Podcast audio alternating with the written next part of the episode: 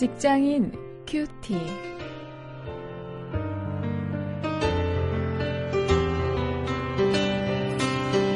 여러분 안녕하십니까? 오늘 4월 7일 오늘은 위기 극복이라는 주제로 느헤미야 4장 7절부터 23절까지 말씀을 가지고 창을 든 건축가 이런 제목으로 어, 함께 말씀을 묵상하시겠습니다.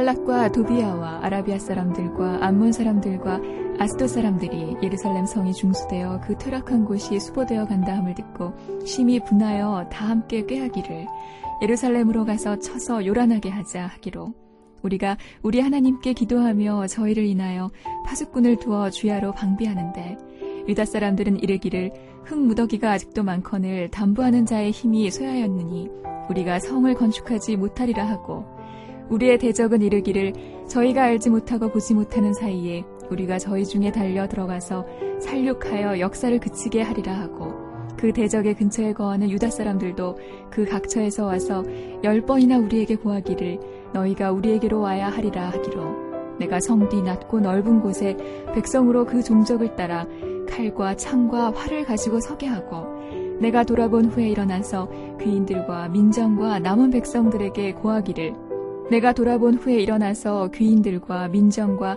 남은 백성에게 고하기를 너희는 저희를 두려워 말고 지극히 크시고 두려우신 주를 기억하고 너희 형제와 자녀와 아내와 집을 위하여 싸우라 하였었느니라. 우리의 대적이 자기의 뜻을 우리가 알았다 함을 들으니라.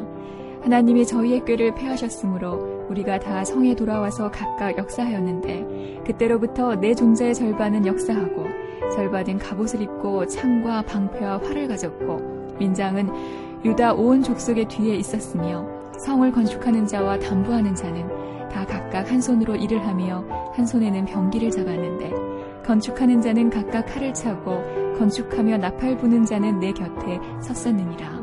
내가 귀인들과 민장들과 남은 백성에게 이르기를 이 역사는 크고 넓음으로 우리가 성에서 나뉘어 상거가 먼즉 너희가 물론 어디서든지 나팔 소리를 듣거든 그리로 모여서 우리에게로 나아오라. 우리 하나님이 우리를 위하여 싸우시리라 하였느니라.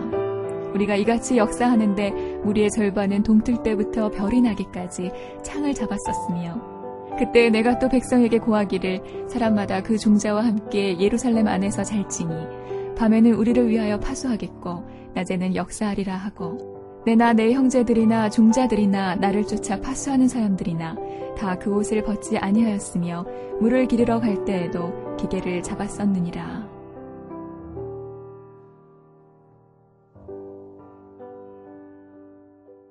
사실 일터에서 고통받고 또 심적으로 어려움을 겪는 경우가 많이 있죠.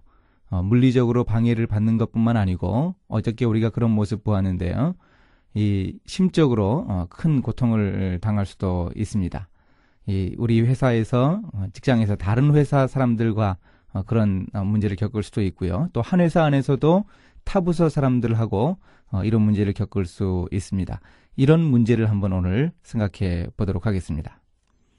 어제 우리가 살펴본 대로 이제 말로만 비난하던 그 외부 세력들이 이제 구체적인 위협을 가하면서 느헤미야가 주도하는 이 성벽 어, 공사의 그 완공을 앞두고 있는 상황에 대해서 어, 공격을 해 왔습니다. 예루살렘을 그들이 아예 포위해 왔습니다. 이제 정말 심각한 위기였죠. 어, 북쪽으로는 산발락과 사마리아인들이 포위해 왔고 또 서쪽으로 암몬 사람들과 도비아, 또 남쪽으로 아라비아 사람들과 게셈, 또 동쪽으로는 아스도 사람들까지 합세해서 예루살렘을 완전히 고립시키는 모습을 우리가 7절, 8절, 또 11절, 12절에서 확인할 수 있습니다. 더구나 이런 그 외부적인 위협이 이제 최고조에 이르면서 점점 그 고통이 심해지자 그 내부적으로도 이 백성들에게 실망하고 또 좌절하는 그런 분위기가 고조되었습니다. 이 상황 우리가 충분히 이해할 수 있죠. 고통을 겪는 것도 잠시고 한두 번이지 그런 일이 계속 반복되다 보니까 어 이제 사람들도 지쳐버린 것이죠. 그들은 이제 필요하기도 했지만 이 성벽 건축하는 일이 어, 방해를 받아서 점점 늦어지는 것에 대해서 어, 좌절하고 비관론이 확산되어 갔습니다. 이 우리에게 다가오는 위기라고 하는 것이 보통 이렇게 안팎으로 이 동시에 오는 것이 보통이죠. 이런 위기를 어떻게 극복해야 하는가 이것이 이제 느헤미야에게 중요한 문제였고 오늘 우리가 생각할 문제입니다. 9절과 또 13절부터 23절까지를 보면 이 창을 든 건축가라고 하는 오늘 말씀의 이 제목에 대해서 우리가 확실히 이해할 수 있습니다. 먼저 느헤미야는 역시 이 기도로 어, 문제를 해결하려고 하고 있습니다. 9절 보면 이렇게 말씀을 하죠. 우리가 우리 하나님께 기도하며 저희를 인하여 파수꾼을 두어 주야로 방비하는데 그럽니다. 이 문제를 해결하라고 했던 이 첫 번째 해결의 열쇠는 바로 기도였던 것을 우리가 다시 한번 확인할 수 있습니다. 이제 외부적인 위협 또 내부적인 좌절의 문제를 동시에 해결하기 위해서 느헤미야가 취했던 방법은 한 손에 망치를 들고 또 한 손에는 무기를 잡는 것이었습니다. 아, 그야말로 이 창을 든 건축가가 아, 되었던 것입니다. 제가 전에 일하던 그 출판사에서 느헤미야 성경 공부를 어, 내었는데 그 교재의 제목이 바로 창을 든 건축가였습니다. 망치를 들고 건축을 계속하면서 한 손에 창을 들고 어, 외적을 방비했던 것이죠. 이 무기를 들고 선 백성들을 향해서 니헤미야는 이야기를 합니다. 하나님을 기억하고 또 가족들을 위해서 싸우라고 독려했습니다. 이후에 이 백성들은 그 성벽 건축을 마치기까지 계속해서 칼을 차고 일을 했습니다. 그리고 또 19절, 20절에서 우리가 볼 수 있는데요. 일종의 예비군까지 확보해 두면서 이 성벽 건축의 공사를 계속해 나갔습니다. 이 외부의 위협에 이렇게 대비할 때 이 내부의 문제도 어, 극복할 수 있게 됩니다. 어, 그러나 이 문제는 이것으로 끝나지 않죠. 우리가 내일 또 더 어떤 문제가 어, 생겨나고 있는가 확인해 보기로 어, 하겠고요. 오늘 한번 이 말씀을 가지고 어, 실천거리를 찾아봅니다. 우리에게 어려움이 있을 수 있습니다. 어려움을 겪을 때 우리가 더욱 긴장하면서 하나님이 내게 어떤 새로운 기회를 마련하시지는 않는가 한번 생각해 볼 수 있으면 좋겠습니다.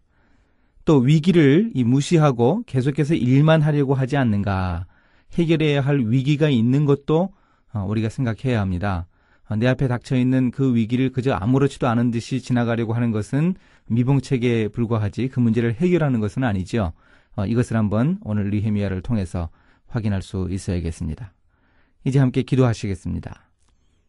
니헤미야에게서 위기를 극복하는 지혜로운 방법을 배울 수 있게 해 주옵소서. 외부적인 위협에 대처할 뿐만 아니라 내부적인 위기도 소홀히 여기지 않고 적극적으로 대응해서 문제를 해결할 수 있게 인도하여 주시기를 원합니다. 예수님의 이름으로 기도했습니다. 아멘.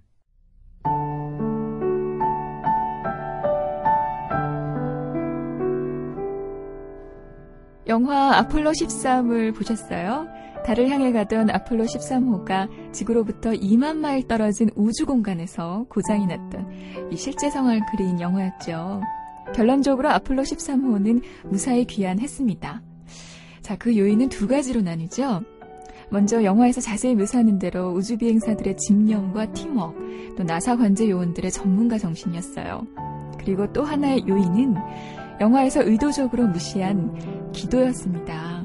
당시 미국 대통령은 전 국민들에게 아침 9시에 기도하자고 호소했었죠. 귀환한 한 비행사도 기도가 기적을 일으켰다고 고백했습니다.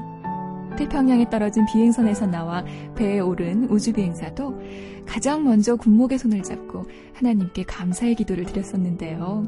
그 사진이 타임지 표지에 나왔습니다. 기도와 최선을 다하는 노력이 중요합니다.